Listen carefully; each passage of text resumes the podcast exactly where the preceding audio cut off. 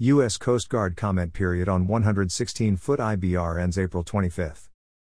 Significant reduction in Columbia River vertical navigation clearances at issue. The Interstate Bridge Replacement, IBR, team is seeking permission to build a bridge offering 32% less clearance for Columbia River marine traffic than the current bridge offers. The U.S. Coast Guard has given people a chance to offer formal comments until next week about their needs for vertical and horizontal clearances on the river. In March, the Seattle office of the U.S. Coast Guard filed notice that it has received a request from the IBR team to design a bridge offering 116 feet of clearance above the Columbia River. Citizens and interested maritime users have been given until April 25 to submit comments that will be considered in the process. In November 2020, the IBR team was told it would need to obtain a new permit. The previous permit had expired, and had been the topic of considerable controversy for allowing a bridge too low. This public notice, PN, is soliciting for comments exclusively related to navigation. Maritime transportation system stakeholders, vessels, and facilities are highly encouraged to carefully review this notice and provide comments with regard to the proposed bridge's ability to meet the needs of navigation to include mariner requirements for horizontal navigation clearances and vertical navigation clearances. The Coast Guard noted the current proposal includes a fixed bridge with a significant 32% reduction in vertical navigation clearances compared to what the existing two bridge structures offer. In the previous effort, the request was denied because the Columbia River Crossing CRC project team failed to provide documentation showing the 95 foot clearance will meet reasonable navigation requirements according to a December 2011 letter. CRC officials later tried with 110 foot clearance the Coast Guard was not able to approve the bridge permit application.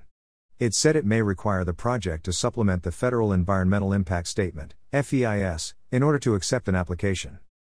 The CRC ultimately received approval for a structure with 116 feet of clearance. But that approval required payment of $86.4 million in mitigation to three upriver firms that were harmed. Adjusted for inflation, that would cost taxpayers at least $106 million today. The Coast Guard specifically asks.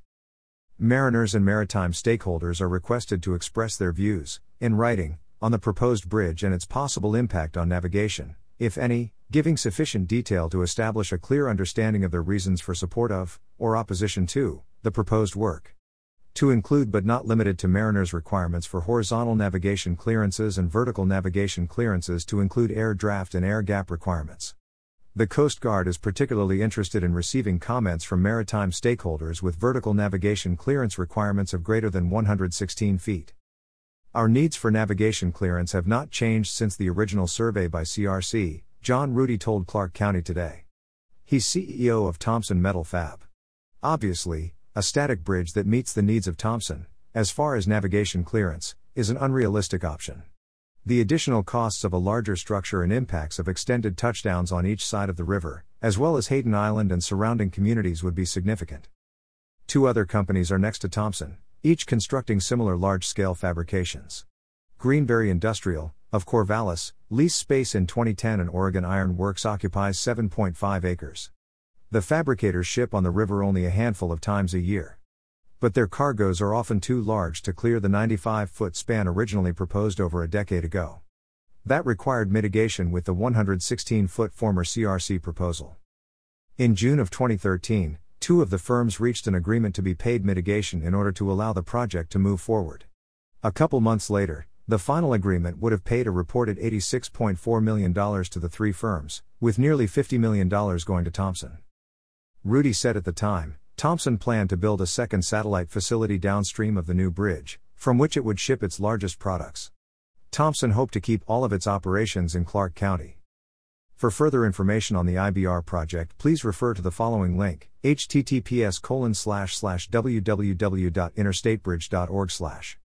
Comments will be received for the record at the office of Commander, DPW, 13th Coast Guard District, 915 2nd Avenue, Room 3510, Seattle, Washington, or via email at mailto, D13SMBD13 Bridges at USCG. Mil. Comments should be sent to arrive on or before April 25, 2022.